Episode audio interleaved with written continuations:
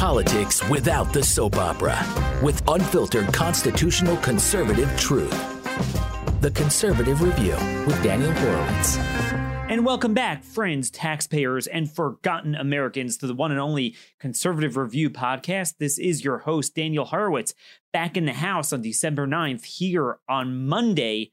Another long week ahead of us where the week has already begun, even before Sunday right when we finished uh, recording our Friday show with Derek Maltz. Great show if you haven't heard it by now.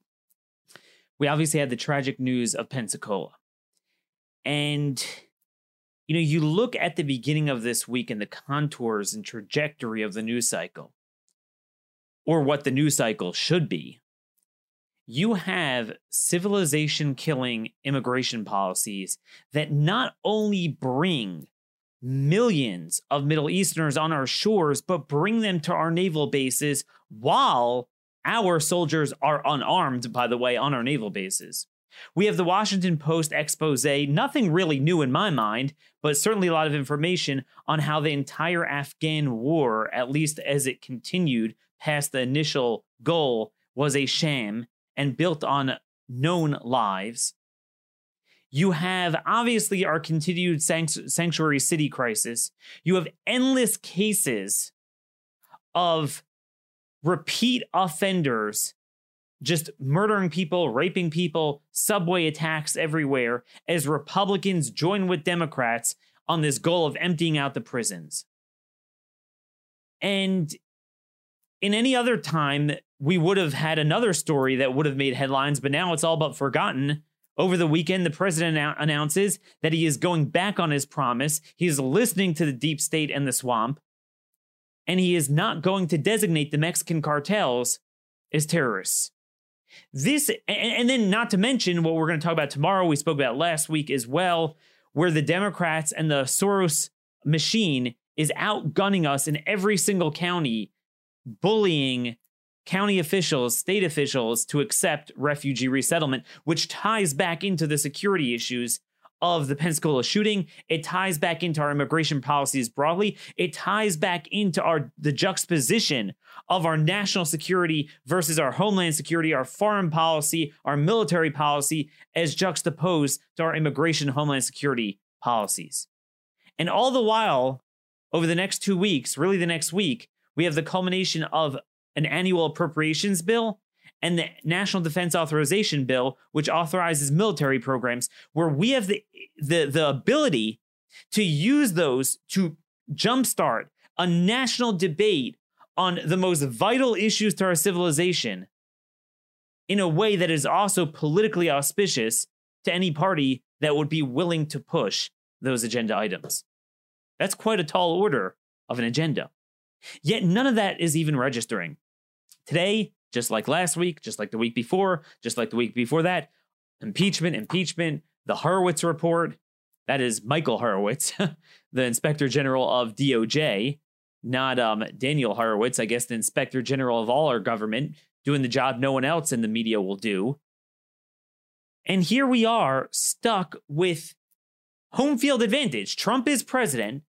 We have the opportunity to do so much on so many issues and yet, we don't even have a movement getting in Trump's face, making the play calls after you have major events that the public is outraged over. If we only just pour ga- poured gasoline on it, we would win on these issues. We would back the Democrats into a corner.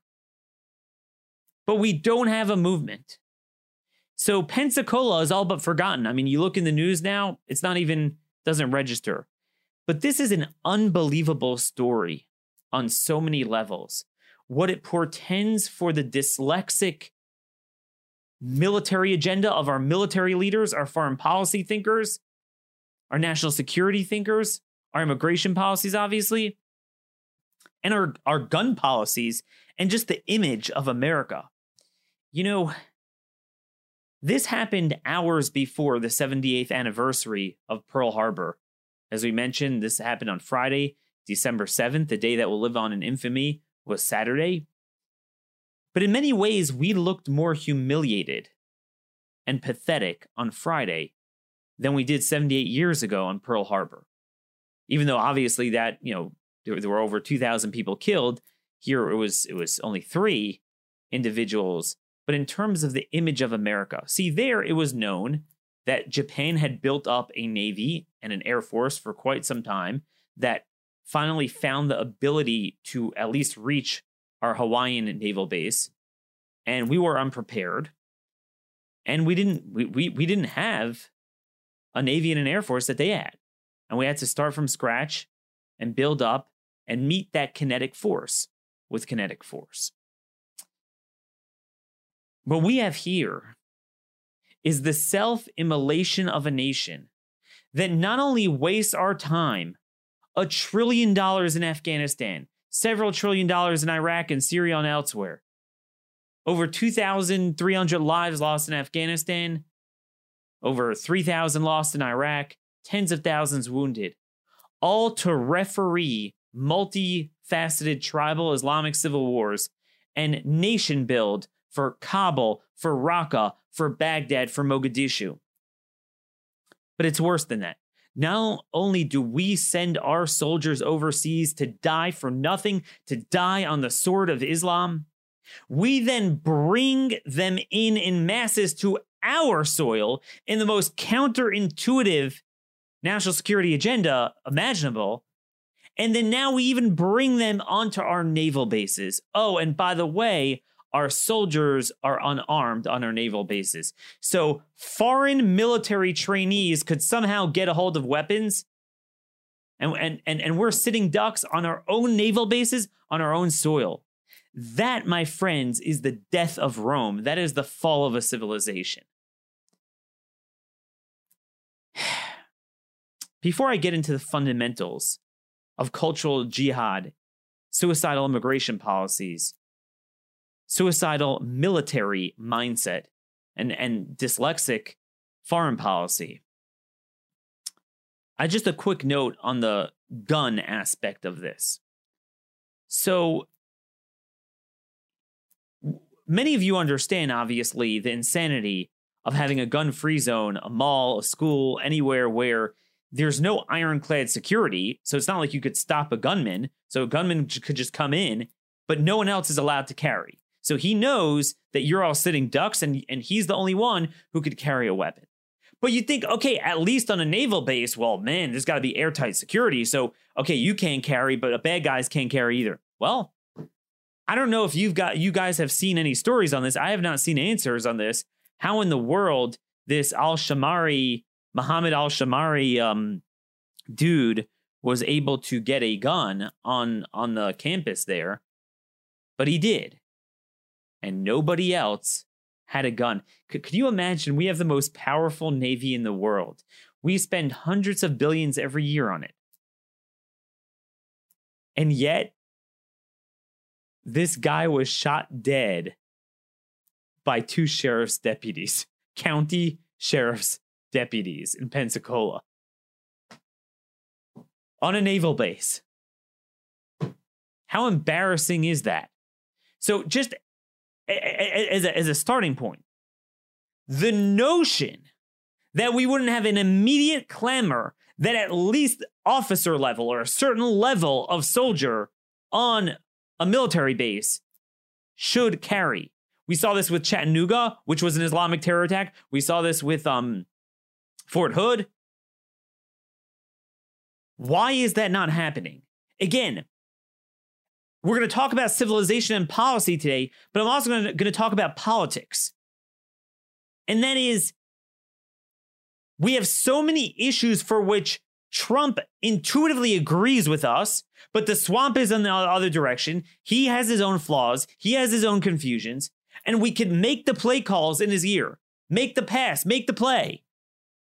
And yet we have no one doing it. So it's not going to happen. It's not going to happen. Trump could order this unilaterally as commander in chief. And then also, by the end of the week, the House Senate conference committees are going to finalize what's considered a must pass military authorization bill, the NDAA, for fiscal year 2020, that provision should be in there right away. That at least officers, U.S. military officers, that is, on U.S. bases, should be able to carry weapons. So that's that's an easy one. But let's get to the meat and potatoes of this.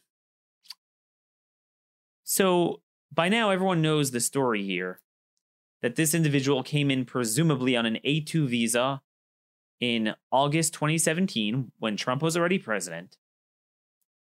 A Saudi um, Royal Air Force member came in to train with our military. Because, see, it's very important that we train the Saudi military. Because it's very, the important thing is not keeping their boots off our ground. It's that we have our boots in their wars, and then we'll we'll even bring their boots here to train them there. Okay. Now, what is very unsettling about this, and this is still going on, AP reported that as many as 10 people were under suspicion. We already know at least three were at a um, watch party with this Al Shamari guy uh, a couple days before watching violent shootings. Um, clearly, they were in on it. Well, at least one guy was videoing it. Can you imagine that? We invite in Saudi pilots to train on a naval base and they're able to just shoot with impunity and we we can't you know shoot shoot back. No one has weapons. And another another guy we evidently let in that's that's unnamed was filming it. A couple others were watching it. You know let me tell you something. If there is an article of impeachment here if there is an act that warrants impeachment it's this. And i understand this started before trump. I get it. But if trump does not respond by immediately arming our military officers on our bases, number one. And number two, at a very minimum, placing a moratorium on foreign military trainees on our naval bases here, suspending the A2 visas. And at a very minimum, across the board, and I'm going to get to that in a minute, suspending immigration and visas from Saudi Arabia, putting them on the travel ban list, then you know what? Maybe he should be impeached because this is a gross violation of his promise. I didn't realize this until I researched this for my column today. The president's infamous Muslim ban statement. Do you know when that was issued during the campaign? December 7th, 2015. The 74th anniversary of Pearl, Harbor. And there was a lot of profundity to that. I don't know if the president designed it that way and there was any juxtaposition to that. But I mean, could you imagine after Pearl Harbor, our government responding by saying, hey, let's triple immigration from Japan and let's train some Japanese fighter pl- pilots. So, you know, after after we had 15 Saudi hijackers fly planes into, planes into the Pentagon and the World Trade, Trade Center, we had a brilliant idea. We started the King Abdullah Scholarship Program around 2004 to bring in what became a, a flow of about 40,000 Saudi students. I'm not getting to the military training yet, about 750, 850 of them, but in all of our civilian universities, about 40,000 a year we bring in. The president said the following on December 7th, and this is at its core what he was elected to do. Without looking at the various polling data, it is obvious to anybody the hatred, meaning of the jihadists, the hatred is beyond comprehension. Where this hatred comes from and why, we will have to determine. Until we are able to, to determine and understand this problem and the dangerous threat it poses, our country cannot be the victims of horrendous attacks by people that believe only in jihad and have no sense of reason or respect for human life. That was a very profound statement because, see, even some of the conservatives that talk about this, they talk about it in, in, a very politically correct way.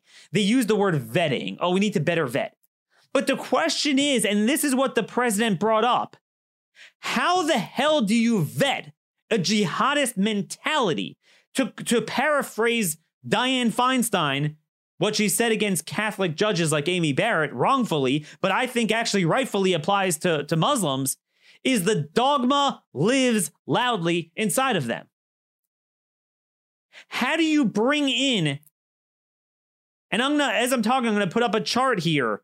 My own chart. I I aggregated all the data. I added up the number of green cards we have issued to 47 predominant Muslim countries since 9 11. 2.3 million. We doubled and tripled it after 9 11. Look at that list. It's going to be posted in our show links on my, my column has the thing so you could see how many people we have let in from Iran, Iraq, Afghanistan, roughly 100,000 people from Afghanistan. We have nothing to show from that war other than bringing 100,000 people. How do you vet that? There's nothing to vet. There's nothing to vet. And I'm going to explain why there's nothing to vet.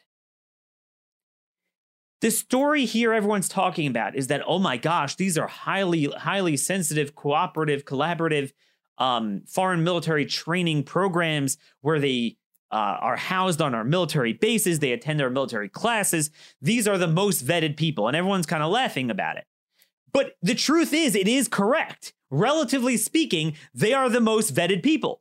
And nonetheless, you still see a guy, and you can't blame it on poverty or destitution. I mean, this guy had a very promising career as a pilot, and evidently, at least up to 10 other people might be involved, and at least several clearly are involved. Of the most vetted people, the question nobody is asking of course, we should shut off this A2 foreign military training program, which at this point, I don't even know if Trump's going to do that. And we're going to get to that. Trump's reaction Secretary of Defense Mark Esper's reaction, very muted, very PC, very mealy mouth, a lot of equivocating, won't even call it terrorism. And given Trump's relationship and Jared Kushner's relationship with the Saudi government, I think we know why. And that's very disturbing. In any other context, if Trump were running for office, he would have been all over this. He's been awfully quiet. And what he has said has been really weak. Why wouldn't the president Take yes for an answer. This is the ultimate, see, I told you so. This is exactly why we needed the moratorium from the Middle East. And not just five countries. As you see from my list, last year we brought in 157,000. It's barely gone down under Trump. It's gone down off the final peak year, 2016. The last year of Obama was the biggest year ever. He brought in the most people. But otherwise, it's pretty much what we were doing the whole time. Even from Iran, we've given so many waivers. We've brought in, uh, you could see, um, I have two columns there. One is 2001 to 2018. I don't have 2019 data yet. This is 18 years of data. Um, and one is just the year 2018. So that's already after the travel ban was implemented. We've already brought in over a thousand Iranians. They've got waivers. So, um, you know, it was officially what is it? Somalia, Syria, Iran, Libya, and Yemen. We haven't even banned Sudan and South Sudan. We brought a tremendous amount that's going up. Iraq, Bangladesh, Pakistan, Afghanistan, Turkey. Turkey, it's really going up, by the way. Egypt. Again, too many people are focused on the governmental aspect, the foreign affairs. Oh, the Saudi government. I know the Saudi government is relatively better under MBS, but this has nothing to do with, the, with, with MBS. In fact, as I've noted before, the better some of the leaders get into the country, in, in some of these countries like Al Sisi in Egypt, the more dangerous immigration is because likely we're going to be getting a lot of the people that are running away from Sisi and MBS's clampdown on the Muslim Brotherhood. That's what happened under Sadat in the 1970s, the first wave of Muslim Brotherhood into America when MPAC and ISNA and ICNA and um, CAIR began in this country was from those people that came in the 70s. They were fleeing Sadat because he made peace with Israel and he, you know, went after the Muslim Brotherhood. He was later assassinated by them. So, like a lot of people are telling me, "Oh, Daniel, all MBS is don't." I'm not saying to go to war with MBS. I'm just saying to call MBS and say, dude, hey, you got problems with your people. You know it as well as we do. We ain't bringing them in. We could still cooperate on things, foreign policy wise, that has nothing to do with anything. But no degree of foreign policy prerogative overseas is worth the security breach of bringing them to our homeland because the point, the end goal of any national security or foreign policy agenda is homeland security. The cornerstone, as the 9 11 Commission said, of, of national security ends and begins with immigration policy. If you don't bring them here, they can't come here to have an, to, to attack you because unlike in Pearl Harbor with the Japanese, nobody at this point could rival us with a Navy or an Air Force and come here. It's asymmetrical. They come here through visas, sometimes the border. But that's the story. If even people with a promising future and that are super vetted are, are like this, how much more so? How many of the 2.3 million people that we have brought in from Middle East or North African countries on green cards, not to mention over a million uh, student visas from those countries, 40,000 a year alone from Saudi Arabia, where there's much less vetting. You're not coming in as a military trainee on a naval base. You're coming in as a, you know, university student or as a chain migrant, as a relative of another person we shouldn't have let into the country. But this is the thing. Trump could end this tomorrow. We could make a fight in a budget bill tomorrow. And by the way, the Democrats are trapped on this issue because the whole Khashoggi thing going after Saudi Arabia and the MBS, they made Saudi Arabia out to be like an enemy. Well, if they're an enemy, if we're at war with them, why are we taking immigrants? Why are we taking visas? The American people hate the Saudis. This is a 90 10 issue. Make a budget fight over it. Again, Trump could do this unilaterally.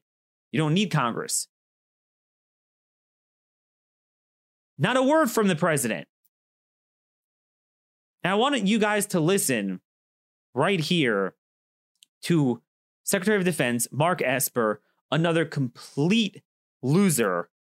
This is what he said about the need to keep this military training program, uh, despite an audit. L- listen to the audio here. Now, why is that important? Not just because of safety, but overall, these types of programs, exchanges, are very important to our national security. Uh, we have something that our potential adversaries, such as Russia and China, don't have, which is a, an elaborate system of alliances and partnerships. And the ability to bring foreign students here to, cha- to train with us, to understand American culture, is very important to us building those long term relationships that keep us safer. There you have it. That is the mindset of our military leadership, civilian and military in the Pentagon. They're so oriented towards the need to do operations overseas that they're willing to gear everything towards that. Well, we need to train them to go there. How about you don't bring them here, so therefore you don't need to go there? Have you ever thought about that? Their entire mission is screwed up. Their entire mindset is screwed up in the military. Meanwhile, there's all sorts of stories they're out there. They're, they're now banning on the dog tags biblical verses. Remember, we spoke about the assault on, on traditional values in the military. You got that. They're instead focused on how to change the armor for combat because of women. That that that's their big uh, focus. I mean, our military is broken. The leadership is broken. We need to start from scratch. These are all the play calls conservatives could be calling to the president. But absent that, I I wonder, based on Esper's comments, if we're even going to get a suspension of even this relatively small program about 5,000 people total, 850 Saudis. But the bigger thing is, what about the 40,000 a year Saudi students? How many of them believe in that? See, this is what everyone gets wrong with the vetting. The Chattanooga shooter, he came here when he was two years old. There's nothing to vet. The Chattanooga shooter, here's another thing. The Chattanooga shooter, shooter if you remember, um, he, if you ever saw a picture of his parents' home in Chattanooga, it was a nice home. and had a pool. He had a promising life. They weren't like the Somalis um, that are kind of poor. Uh, they, they, a lot of them were wealthy. Remember, we spoke about this. Um, this was uh, a couple months ago over the summer.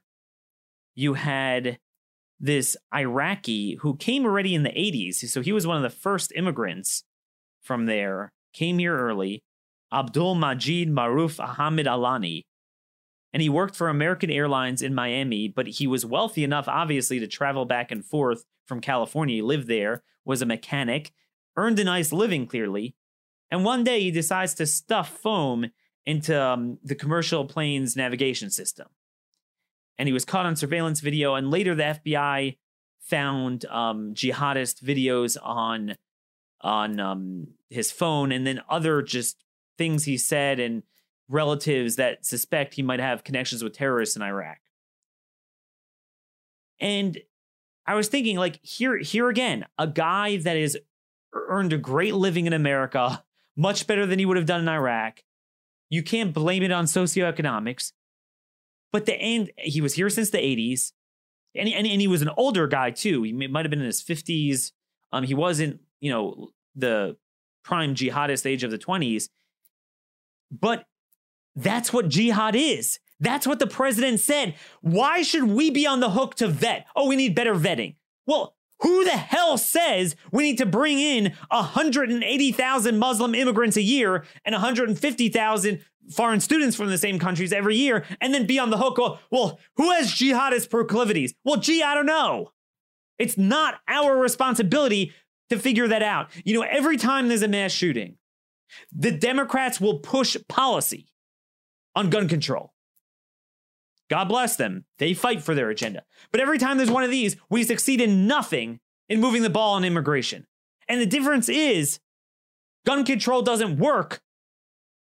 Plus, guns are an unalienable right to Americans, whereas immigration is not a right. And if you don't let in Islamic terrorists, they can't attack you because it's an external problem. Now, at this point, yeah, they're here. But again, that's a redundant manifestation of bad immigration policies. And again, this has been a known problem. We've reported about this endlessly with, with, with Afghanistan.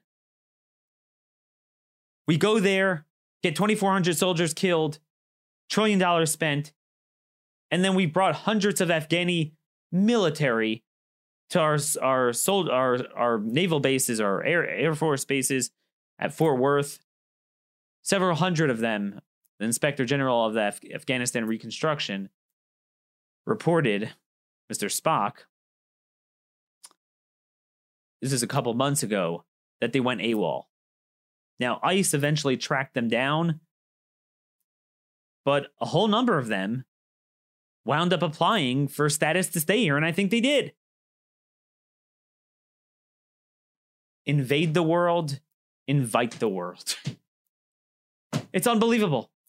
You'll see on my chart, we have nothing to show from Afghanistan aside from the blood and the cost, but 100,000 Afghani immigrants. And, and, and now you understand, like, all these, even some of these, like, military groups, they're all like, we, how dare you? These people helped us as contractors and translators in Afghanistan. We need to give them, we owe it to them to bring them here. But I mean, that's the point. Jihad is jihad. That's all these green on blue attacks. You can't trust them. Some of them inevitably will prosper and do fine and they'll like America. But how many won't? A hell of a lot of them don't. In other words, you can't just look at how many go kinetic and commit terror attacks, but how many, if you read the manifesto that's presumably put out by this Al Shamari guy, how many subscribe to that mentality? Why should we bring that to our shores? If under Trump, when he is proven right in the most spectacular fashion, he can't even add Saudi Arabia, much less at least 10, 20 other countries to the list. What's the point? What is the point? And this is the thing, you know, talk about vetting. Just last month, we reported on this case of this spouse of a Saudi student. So this is um civilian university. Came here on an F2 visa and applied for flight training in Oklahoma. And we only caught him because of a fluke. But it turned out this guy trained in the Al Farouk training camp in Afghanistan, the same place the 9 11 hijackers came in. Saudi coming in as a foreign student, as one of the hijackers did. 15 hijackers were from Saudi Arabia for flight training. A decade after 9 11, this could still happen one could not possibly conjure up a more dyslexic array of immigration policies juxtaposed to foreign policy and military policy. It's just it's just truly unbelievable. Truly, truly unbelievable. But you know what? The inspector general report on the FISA is going to come out at one o'clock. This thing is this thing is done. How much do you bet Trump will never add them to the list? And again, this has nothing to do with like I, said this last year during the whole Khashoggi business. When both Republicans and Democrats were signing with Qatar and Turkey over Saudi Arabia on behalf of this stupid Washington Post pro Al Qaeda person who should have never been let into this country, getting butchered by by MBS's folks. And I I said, dude, like that's not our fight. I mean, I if anything, I agree with Saudi Arabia. I mean, whether they should have done that or not is a different story. But in general, on a geopolitical scene, I agree with them. This has nothing to do with being anti MBS. I'm actually, ironically, more pro MBS. But, but the problem is not like, oh, MBS and the Saudi government sent someone to shoot people. No, they didn't send this guy. I mean, whatever. It's it's a low level guy in their air force. He doesn't have control over his people. He'll tell you that firsthand. He has very tenuous control over that military. Even within the family, there's warring factions, but certainly the people. So the government of Jordan cooperates with us. The government of Egypt, increasingly, most Muslim government leaders are actually not like Iran. Iran, Qatar, and Turkey are problematic. Most others aren't. But are you going to go and bring in their people? The pe- that's a different story. It's not a vetting thing, it's a cultural thing. When are we going to realize that? Look at what the guy said in his manifesto. Look at what Trump said. Four years to the date, December 7th. And here we are, and we barely have a slowdown from five countries. My article just came out. It has the um the numbers. But this is where we are. You know what's so uh, ironic? This guy Mohammed Al Shamari, the guy is who's believed to have been the suspect at Pensacola. This story is from CNN. I know some of you have passed this around. Just came out the same day on Friday. For the first time, Muhammad is one of the top most popular baby names for boys in the United States, according to data from the parenting website Baby Center. Muhammad ranks at number 10, up four spots from last year. The name has been climbing steadily on Baby Center's rankings over the years and first entered the top 100 in 2013. Again, look at my chart on the amount of immigration we've had from the Middle East broken down by 47 countries, and you'll see why. This is what we did after 9 11. We send our soldiers to die on behalf of building their countries and getting their necks chopped off between warring tribal Islamic factions and then we bring them here in droves, including on our own military bases, to kill our military men on our soil. I- am sorry, I can't get hyped up about impeachment with this going on. This demonstrates everything I've been saying, not just on the actual issue of immigration, do's and don'ts on military and foreign policy, but just politically on the focus of this broken, broken conservative movement, this broken, broken Republican Party that is doped up on morphine. And they don't get how we are not gaining ground on anything, even with Trump in charge. I could blame Trump for everything, and he has his share of blame, but a lot of it's also remember, Trump wanted to get out of Afghanistan. There was no firestorm from the right to back him. Trump wanted a broader moratorium on immigration. There was no movement to back him. And Trump was open to designating the cartels as terrorists. How many people talked about it? What, the people that are associated with me on the show? Me, Derek Maltz, Jason Jones, Chip Roy? I mean, everyone associated with the show pretty much. How many other people spoke about it? Brandon Darby, obviously, from Breitbart, Texas. He's been doing that for many years. Um, kudos to him. But how many other people?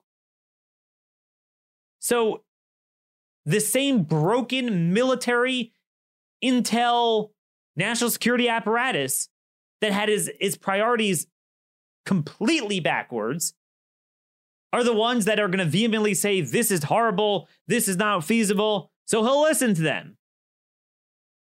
How much longer are we going to go on like this? But you know what? It gets worse. Gets worse. So, what I'm getting at is that a couple minutes, literally a couple minutes before the Pensacola attack became public, I put out an article warning all of you about a piece of legislation winding its way through the Republican controlled Senate by Republican chairman of the Foreign Relations Committee, Senator James Risch of the state of Idaho. Yes, there is no such thing as a red state, as loyal listeners know by now. Um, pushing a mandate to prioritize more unvetted Syrian and Iraqi refugees.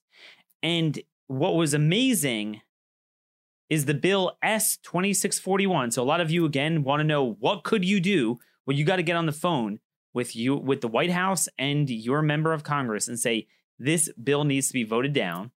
S 2641 the Promoting American National Security and Preventing the Resurgence of ISIS Act of 2019. And a couple minutes later, the Pensacola attack happened. And I was thinking to myself, these guys don't get it. The attack brought out this point. Go over there, get involved in their affairs, do everything we can militarily for their affairs. So much so that as a result of that, and in order in their minds to facilitate it, we bring more of their immigrants to our shores and we call that national security. It's mentally ill. But as I note, what this bill does is it's open-ended language. It's unbelievable. So not only does it invite, so so anyway, just I'm, I'm running ahead of myself because um, we're running out of time. So I'm just trying to talk very quickly. But this is being billed as a sanctions bill against Erdogan. Now, as you well know, it's not that they care about Erdogan suddenly. It's that um, Orange Man bad. It's because they want to get at Trump. But you know, to be fair, Trump the same way he's been a little bit weak on Saudi Arabia, he's been weak on Erdogan. Not that I disagree with him pulling out of Syria. No, he should.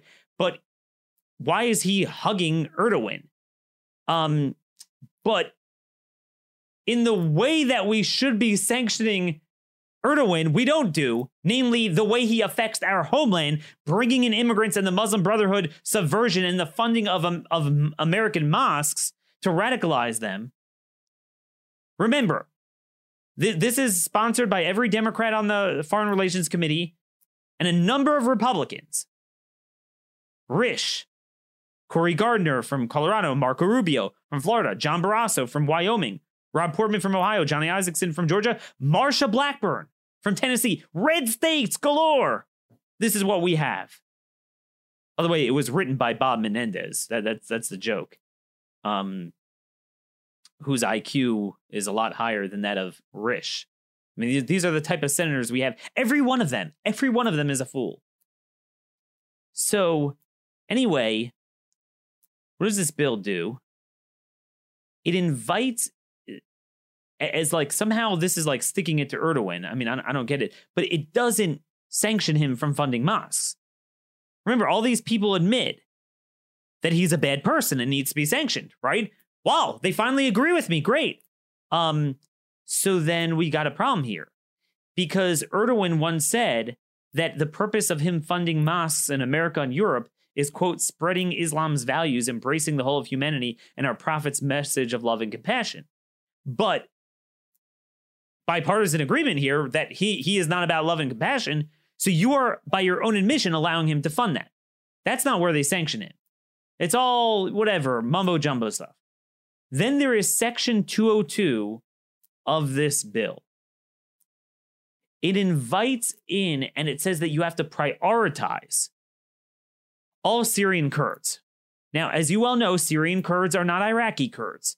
They are the PKK, Marxists. Now, frankly, I don't care if they give Erdogan a hard time. I'd rather them, them over Erdogan. But we don't need to be making any determination for immigration. Why are we going in to the worst cesspools of seven way bad guys fighting each other and saying, I'm going to decide to fight one of them. And then anyone who helps us, the six other players with that one, we're going to bring them in. So not only does it invite the Syrian Kurds, but it invites any stateless persons who habitually reside in Syria and other Syrians who partnered with or worked for directly with the United States government or a governmental organization or an entity that received a grant from the government. Heck, the Saudi the Saudis funded a lot of this. Do you know what that means? That means anyone who worked with us against ISIS, that's Assad's people. That is the IRGC. And it does it in Iraq and as well as Syria. So in Iraq, we literally had Americans who are on bases with the Hezbollah brigades, the Shiite militias run by Qasem Soleimani. That's what we fought for. You can't, this whole vacuum of f- focusing on ISIS in a vacuum, and then anyone who helps us bring them in.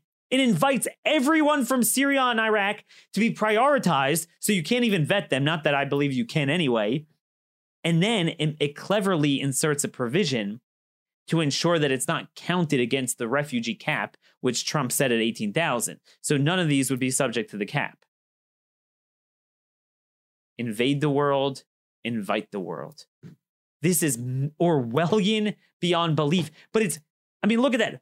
States Trump carried by 30 points. Marsha Blackburn, Barrasso in Wyoming, Risch in Idaho. You got, of course, Marco Rubio. Marco Rubio, his state just got attacked by this very thing. These people helped us militarily. Well, we bring in military trainees. Now we have 10 Saudis, at least under suspicion. And again, the question is this I don't know the exact number of how many. We, they, they say about 850 um, military trainees from Saudi Arabia, probably at least as many from Afghanistan. I'm not sure which other Islamic countries we do it. Maybe a little bit Egypt. God knows if it's Turkey too. Um, I'd like like to know that, and let's try to find that out. But let's say it's a few thousand. How many more share Al Shamari's view of, of America? That's what I'd like to know. How many aren't like, man, America is awesome. I hate where I come from. I'm sure glad they're giving me this opportunity to train. How many? Shouldn't that be a basic question? You know, we talk a lot with immigration about public charge. Are you high skilled or low skilled? And, and that's important. We certainly only want people that will benefit us fiscally. But what's even more foundational, shouldn't we all agree that we will only bring in people who love America? Is that too much to ask? But this is what it is. The answer to everything is more immigration deep red state Republicans support this. Why? Because you could only have a, a, a, party that commits political adultery one minute after another on a movement if the movement is fake and, and is perfidious and wants to go along with it. We just want the comedic relief. I didn't even get to everything the courts are doing. The conservative Supreme Court just put a moratorium on the federal death penalty or the death penalty done by the federal government as opposed to state governments. Civilization killing issues. Crime. Oh my gosh, the stories I'm gonna have. I'm gonna have one out today. Savage beatings on the um subways in New York. Crime going up everywhere. And red state Republicans. Bill Lee, the governor of Tennessee. There's something wrong with Tennessee says we need to empty the prisons. He said that a couple months ago. What is wrong with us? This stuff is not. Th- th- see, I'm not just giving you policy suggestions and philosophical civilization arguments, but electorally and politically. The American people, if there's one thing like Republican and Democrat voters, not the elites, but voters agree on, it's hatred for the Saudis. Trump could corner the Democrats. Hey, you don't like MBS? Again, not that this is a bad MBS, but you don't like him? All right. How about a moratorium on immigration from there? We have an NDAA coming up. We have a budget bill. We have no vision on a single issue. But again, two things you can do. Remember, call up in your county government, your county commissioners, your mayors, get, get through to your governor, say no to refugee resettlement. Focus on Americans first. Number two, this bill, S 2641, which is going to get a markup in the Senate Foreign Relations Committee, allegedly with Republicans in charge,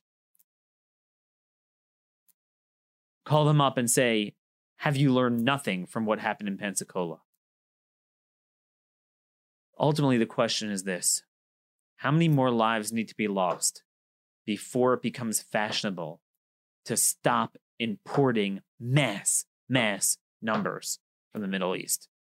I don't know the answer to that. And I would imagine most people in this country understand it. But both political parties are bankrupt, and that includes President Trump. If you don't get in his face, you are not going to see very good action because it's not just the deep state, it's the shallow state, Mark Esper, the cabinet appointees that are problematic even three years into this administration. And it's all because there's no guidance, there's nobody guiding him, there's nobody pressuring him. The pressure he gets is from one direction. And whether it takes them a day to convince him, a week or a month, the swamp will win every time, all the time, absolutely, as they did with the terrorist designation of the Mexican cartels. It's another big issue we'll get into hopefully later this week until we get activated. I don't know how to get people off this morphine. This is this is the worst it's been in my career. No issue matters anymore. I mean, this is how we had the biggest Islamic terror attack since 9 11. Remember that Uzbeki guy that ran people over in Manhattan uh, two years ago with Republicans in charge of three branches of government. He came here on a diversity visa lottery. That was a slam dunk reform we should have gotten under Trump. Nothing. And I suspect, I doubt we're even going to end this military training program, much less have a moratorium on immigration, which we really should. But those are the facts laid bare. That's the best I can do for you for now. Um, help me out with this. Help me out with research. I mean, I'm just one man. Let's build a movement. Let's send this show around to 50 of your friends, neighbors, relatives. None of this is even partisan. Both parties suck. It's not about Trump or Obama. This is so much bigger than that. This is about a Soros movement on the outside. This is about a broken political class in our military, in the Pentagon, in the State Department, at DHS, that view national security as doing for other countries, but not doing for our own homeland. It doesn't have to be this way, nor should it if we stay focused, stay knowledgeable, and stay empowered. Till tomorrow, thank you all for listening, and God bless.